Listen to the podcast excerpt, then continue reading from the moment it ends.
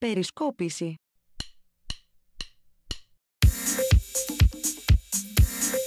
Μαζί 2 φορές την εβδομάδα. Περισκόπηση.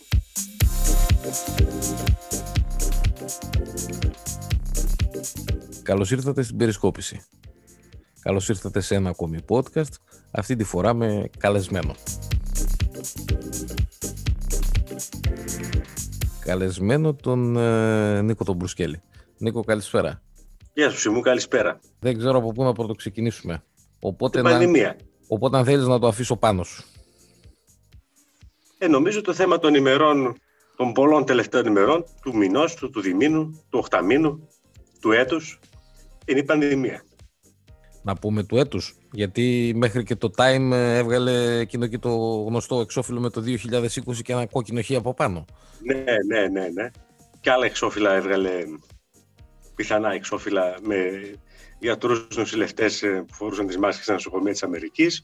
Είναι το θέμα της χρονιάς, δεν υπάρχει αμφιβολία. Πώς βλέπεις την κατάσταση, πώς την αξιολογείς μέχρι τώρα και εδώ στην περιοχή, έτσι και γενικότερα. Ας πάμε πρώτα στο γενικότερο και μετά ας πάμε και στο ειδικότερο εδώ στην περιοχή, όπου χθες είχαμε και τα rapid test στο χώρο εκεί του αμφιθέατρου. Η κατάσταση είναι δύσκολη, την ξέρουν όλοι, το ξέρουν όλοι νομίζω πλέον ότι είναι δύσκολη. Δεν θα έπρεπε να φτάσουμε εδώ πέρα σήμερα νομίζω. Τα λέγαμε από την αρχή, κάποιοι δεν άκουγαν. Κάποιοι βιάστηκαν να ανοίξουν τον τουρισμό χωρίς σωστά μέτρα, θεωρούμε, περισσότερο τουλάχιστον. Νομίζω από ένα σημείο και μετά η κυβέρνηση έδωσε περισσότερο βάρος στην οικονομία παρά στη διαχείριση της πανδημίας και νομίζω αυτό το πληρώνουμε τώρα εν τέλει. Όλοι λέγαμε γύρω στις 10, 15, 20 Οκτωβρίου ότι έπρεπε να πάρθουν μέτρα πιο αποτελεσματικά. Η κυβέρνηση κόφευε, άφησε τα πράγματα να κυλήσουν. Και έτσι φτάσαμε στη μεγάλη έκρηξη του Νοεμβρίου, όπου πλέον έχουμε σχεδόν κάθε μέρα, για 19 μέρες, πρέπει να σου πω, 100 νεκρούς κάθε μέρα, όπως ξέρεις. Είναι απίστευτο νούμερο, ένα φοβερό νούμερο. Να δώσουμε ένα έτσι, παράδειγμα, να το παραβάλουμε στατιστικά. Φανταστείτε να είχαμε στη χώρα 100 νεκρούς κάθε μέρα από τροχέα. Πω, θα γινόταν. Ο αριθμός των θυμάτων είναι πάρα πολύ μεγάλος. Ο αριθμός των νοσηλευομένων επίσης πάρα πολύ μεγάλος. Το lockdown που εφάρμοσε η κυβέρνηση ουσιαστικά είναι κάτι πάρα πολύ χαλαρό και γι' αυτό τα βλέπουμε τα κρούσματα αργούν να πέσουν πάρα πολύ. Αυτή τη στιγμή υπάρχει μια σταθερότητα, υπάρχει μια κάμψη βέβαια, αλλά υπάρχει μια σταθερότητα. Φαίνεται ότι έχουμε πιάσει ένα ταβάνι, πιάσαμε ένα ταβάνι, πέσαμε από εκεί και από εκεί και πέρα έχουμε μια σταθερότητα, μια ελάχιστα πτωτική πορεία. Και μάλλον αυτό θα μείνει για τις επόμενες εβδομάδες. Θα σου πω. Μάλλον αυτό θα μείνει για τις επόμενες εβδομάδες, όπου θα βλέπουμε μεγάλο αριθμό διασωληνωμένων, όπου και εκεί έχουμε πιάσει τα βάνη. Τα 600 που βλέπετε είναι γιατί αυτές είναι οι δυνατότητες του συστήματος, δεν έχει άλλες. Λοιπόν, και έχουμε πιάσει τα βάνη σχεδόν ολοκληρωτικά. Να σου πω σήμερα ότι ο Κικίλιας είπε ότι το 90% και κάτι των ΜΕΘ της Θεσσαλονίκης είναι κατηλημμένες. Είναι λίγο καλύτερη της Κεντρικής Μακεδονίας δηλαδή. Είναι λίγο καλύτερη η κατάσταση από τις προηγούμενες μέρες που ήταν όλες κατηλημμένες. Αλλά θα βλέπουμε τις επόμενες μέρες. Επόμενες 1-2 εβδομάδες, μεγάλο αριθμό θυμάτων και μεγάλο αριθμό πάλι ατόμων στις μονάδες. Η δικιά σου άποψη ποια είναι, να σε ρωτήσω λίγο κάτι. Ναι. Επειδή εγώ την άποψη την έχω πει πολλές φορές και την έχω γράψει και πολλές φορές. Η κυβέρνηση δεν πήρε τα μέτρα γρήγορα, είναι το lockdown χαλαρό ή είναι συνδυασμός και των δύο και ήρθαν όλα μαζί και ήρθε και έστρωσε το θέμα, να το πω έτσι. Και των δύο. Και οι δύο είναι οι αιτίες αυτές. Νομίζω ότι η κυβέρνηση αποφάσισε να δώσει μεγαλύτερο βάρος στην οικονομία. Ουσιαστικά η κατάσταση η σημερινή είναι πάρα πολύ χαλαρή. Τη νύχτα μόνο δεν βλέπουμε κυκλοφορία. Έτσι. Την ημέρα η κυκλοφορία είναι κανονική. Και νομίζω αυτό είναι πολιτική επιλογή. Έτσι. Δεν μπορεί να φανταστεί κάποιος κάτι διαφορετικό. Το θέμα είναι ότι η κυβέρνηση ζητάει να ανοίξει τομείς οικονομίας το αμέσως επόμενο διάστημα και φτάνοντας. Τομείς κοινωνίας, θα έλεγα γενικότερα, φτάνοντας προς τις γιορτές των Χριστουγέννων και της Πρωτοχρονιάς. Να σου πω το εξής. Υπολογίζεται ότι αν ισχύσουν τα μέτρα όπως είναι ακριβώς σήμερα, η κατάσταση όπως είναι ακριβώς σήμερα, χωρίς καμία αλλαγή, τα κρούσματα θα πέσουν αμέσως μετά τις γιορτές στα 500 την ημέρα. Αμέσως μετά τις γιορτές, δηλαδή σε ένα μήνα. Εάν η κατάσταση μείνει όπως είναι ακριβώς σήμερα. Η κατάσταση τι εννοείς? Με τα μέτρα. Να μην σφίξουν τα μέτρα, να μην ανοίξει τίποτα, να μην γίνει τίποτα απολύτως. Ναι, να μείνει η κατάσταση όπως είναι σήμερα. Υπολογίζεται ότι θα φτάσουμε τα 500 κρούσματα αρχές του έτους. Λοιπόν, καταλαβαίνουν όλοι ότι πρέπει να καταλάβουν όλοι ότι με τις αλλαγές που σκέφτεται να κάνει κυβέρνηση, προς το καλύτερο βέβαια. Αυτό θα σημαίνει μεγαλύτερη κινητικότητα του πληθυσμού και φυσικά μεγαλύτερη κινητικότητα και του ιού. Έτσι. Και συνεπώς τα κρούσματα αρχές του χρόνου θα αυξηθούν.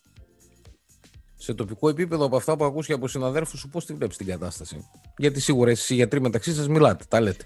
Κοίταξε, η κατάσταση είναι λίγο καλύτερη σε σχέση με το προγενέστερο διάστημα. Με το τώρα σε ακούμε και πολύ καλύτερα. Δηλαδή, αυτή τη στιγμή φαίνεται, τώρα έχουμε αυτή τη στιγμή υπάρχει μια ισορροπία από ό,τι φαίνεται στις εισαγωγές και τα εξιτήρια. Και αυτό είναι θετικό βέβαια. Έχει πάρει μια ανάσα το σύστημα υγείας αυτή τη στιγμή και τοπικά και στην περιοχή της Κεντρικής Μακεδονίας, η οποία πιέζεται όλο το προηγούμενο διάστημα. Αλλά νομίζω όλοι καταλαβαίνουμε ότι εφόσον τα πράγματα διαφοροποιηθούν και ανοίξουν τομείς της κοινωνικής ζωής μέσα στις γιορτές, θα επανέλθουμε δυστυχώς σε δύσκολες καταστάσεις. Αυτό το λένε όλοι οι συνάδελφοι. Για το χθεσινό, για το rapid test που έγινε. Κοίταξε, το rapid test. Για μένα ήταν ικανοποιητική η κατάσταση και η προσέλευση και τα κρούσματα. Πώς να το πω, αυτά που βρέθηκαν. Δηλαδή, θεωρώ ότι είμαστε σε καλό επίπεδο. Δεν εκτοξεύτηκε το πράγμα στα ουράνια. Κοίταξε, θα σου πω κάτι. Λένε αυτοί που ασχολούνται περισσότερο με το θέμα, και από εκεί μαθαίνουμε και εμείς πληροφορίες, ότι αυτή τη στιγμή στην περιοχή μας, στην περιοχή της Κεντρικής Μακεδονίας, το μεγαλύτερο πρόβλημα πλέον δεν εντοπίζεται στα αστικά κέντρα, αλλά στα χωριά. Στα χωριά όπου ο κόσμος είναι πιο ελεύθερος ακόμα, πηγαίνει από σπίτι σε σπίτι και το βράδυ, ή τουλάχιστον πήγαινε μέχρι να δει τα πολύ δύσκολα, ακόμα και μέσα στο σπίτι του. Έτσι, εντάξει, το καταλαβαίνουμε αυτό, είναι μια πολύ δύσκολη κατάσταση, αλλά παρόλα αυτά όλοι πρέπει να αντιληφθούν τη δυσκολία της περίστασης. Στα rapid που γίνανε χθες στο Δήμο Αλεξάνδρειας, εδώ στην Αλεξάνδρεια, τα περισσότερα εκτιμούμε ότι είναι μέσα από την πόλη της Αλεξάνδρειας, η συντριπτική πλειοψηφία τουλάχιστον. Γι' αυτό νομίζω το νούμερο που βγήκε ήταν αρκετά χαμηλό, ήταν στα όρια της ασφάλειας, δηλαδή το πούμε έτσι. Το οποίο θεωρείται ότι το 5%, η μισή μέσα στο 4,5%. Η διαδικασία κύλησε καλά. Πρέπει να ξέρει ο κόσμος ότι αυτές οι διαδικασίες γίνονται δειγματοληπτικές ουσιαστικά.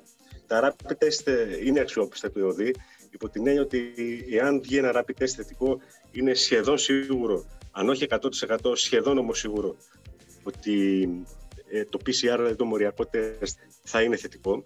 Άρα είναι ένας έμεσος τρόπος, ούτως ώστε η πολιτεία, ο ΕΟΔΗ, να έχει μια εικόνα δειγματοληπτικά πώς κινείται η κάθε περιοχή.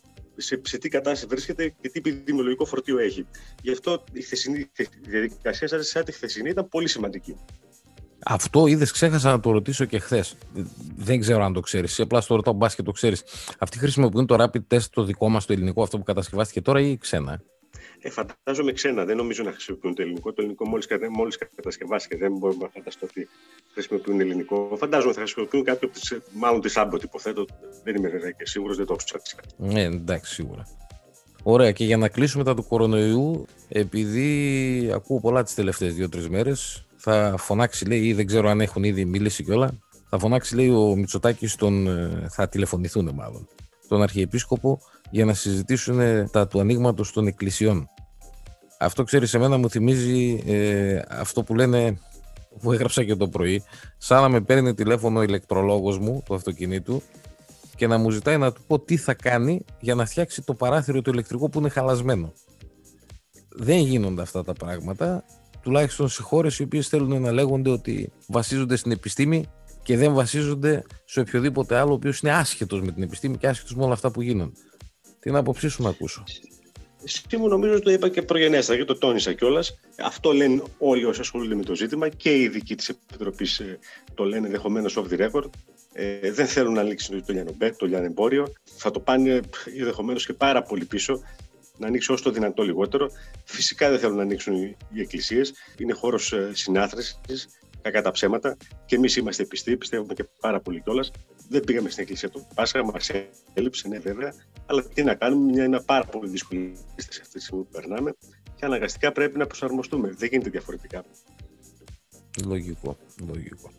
Ωραία, ας αφήσουμε τα του κορονοϊού, τα οποία είναι και το πεδίο σου, το επαγγελματικό και το γνωστικό ως γιατρός.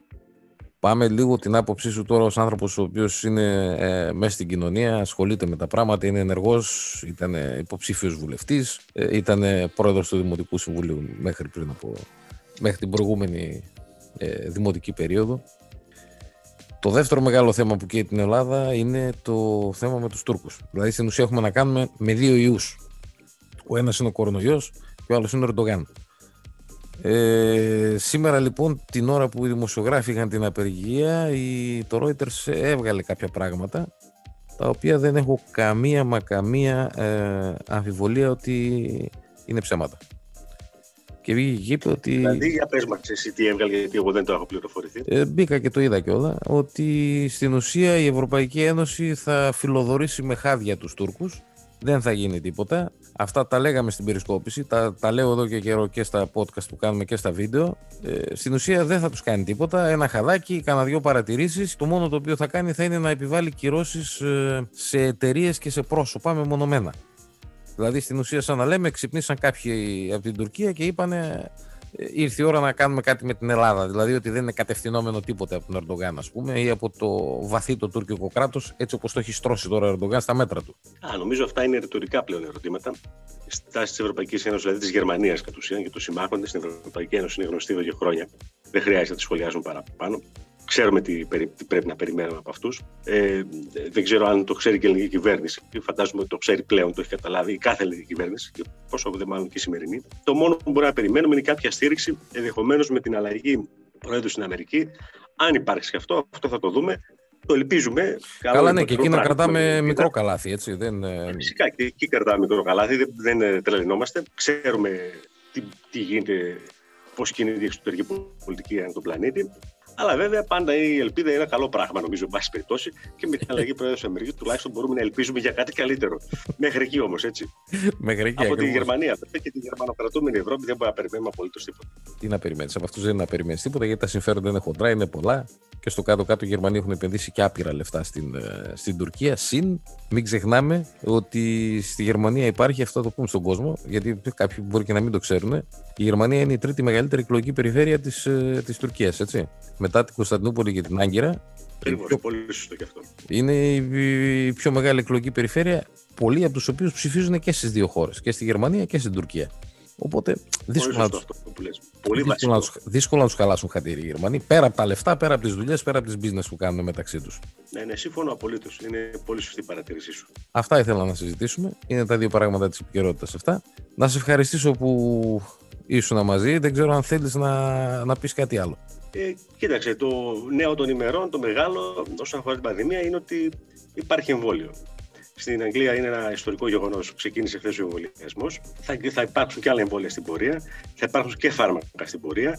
Οπότε ελπίζουμε και πιστεύουμε βάσιμα το 2021 θα είναι μια διαφορετική χρονιά, μια καλύτερη χρονιά για όλους μας, για όλη την κοινωνία. Βέβαια θέλει υπομονή, πάρα πολύ μεγάλη από όλους μας. Τι να κάνουμε, πλάξαμε πολύ άσχημα με αυτή την ιστορία. Δεν ξέρω αν θα μας γίνει μάθημα. Συνήθως δεν γίνεται, αλλά. Εντάξει, ας ελπίσουμε ότι θα γίνει. Το πιστεύω και εγώ, δυστυχώς. Ας μην είμαστε θεροβάμονες. Είναι μεγάλη περιπέτεια, χωρίς καμία αμφιβολία, και θα έχει φοβερές επιπτώσεις και οικονομικές και πολιτικές και σε όλα τα επίπεδα, και κοινωνικές. Και ψυχολογικές, φυσικά, σε πάρα πολύ μεγάλη μερίδα του κόσμου. Υπάρχει ελπίδα πλέον. Και όπως είπα και πριν, η ελπίδα είναι μεγάλο πράγμα στη ζωή. Και πιστεύουμε ότι τα πράγματα θα πάνε πάρα πολύ καλύτερα τον επόμενο χρόνο. Τέλος πάντων. Όχι, θα πάνε καλύτερα. Και φάρμακα θα έχουμε και εμβόλια θα έχουμε. Απλά μην μείνουμε αραχτοί με το φραπές στο χέρι και περιμένουμε και κάνουμε βλακίες έχοντας κατά νου ότι θα υπάρχουν εμβόλια και φάρμακα. Αυτό βασικό. Όχι, αυτό θα χρειαστεί προσοχή για μεγάλο χρονικό διάστημα μέχρι να μπούμε σε μια σειρά, να το πούμε έτσι, κανονική. Να επιστρέψουμε στη ρουτίνα μας. Ωραία, και για το κλείσιμο η ερώτηση της ημέρας, επειδή το παρακολουθείς το θέμα, για να δω πόσο καλά το παρακολουθείς, ποιο ήταν το όνομα του δεύτερου ασθενείου ο οποίος εμβολιάστηκε? William Shakespeare. Είσαι αρκετά, βλέπω, το έχεις το θέμα από κοντά. Λοιπόν, ευχαριστώ πολύ, καλό απόγευμα. Καλό απόγευμα σήμερα.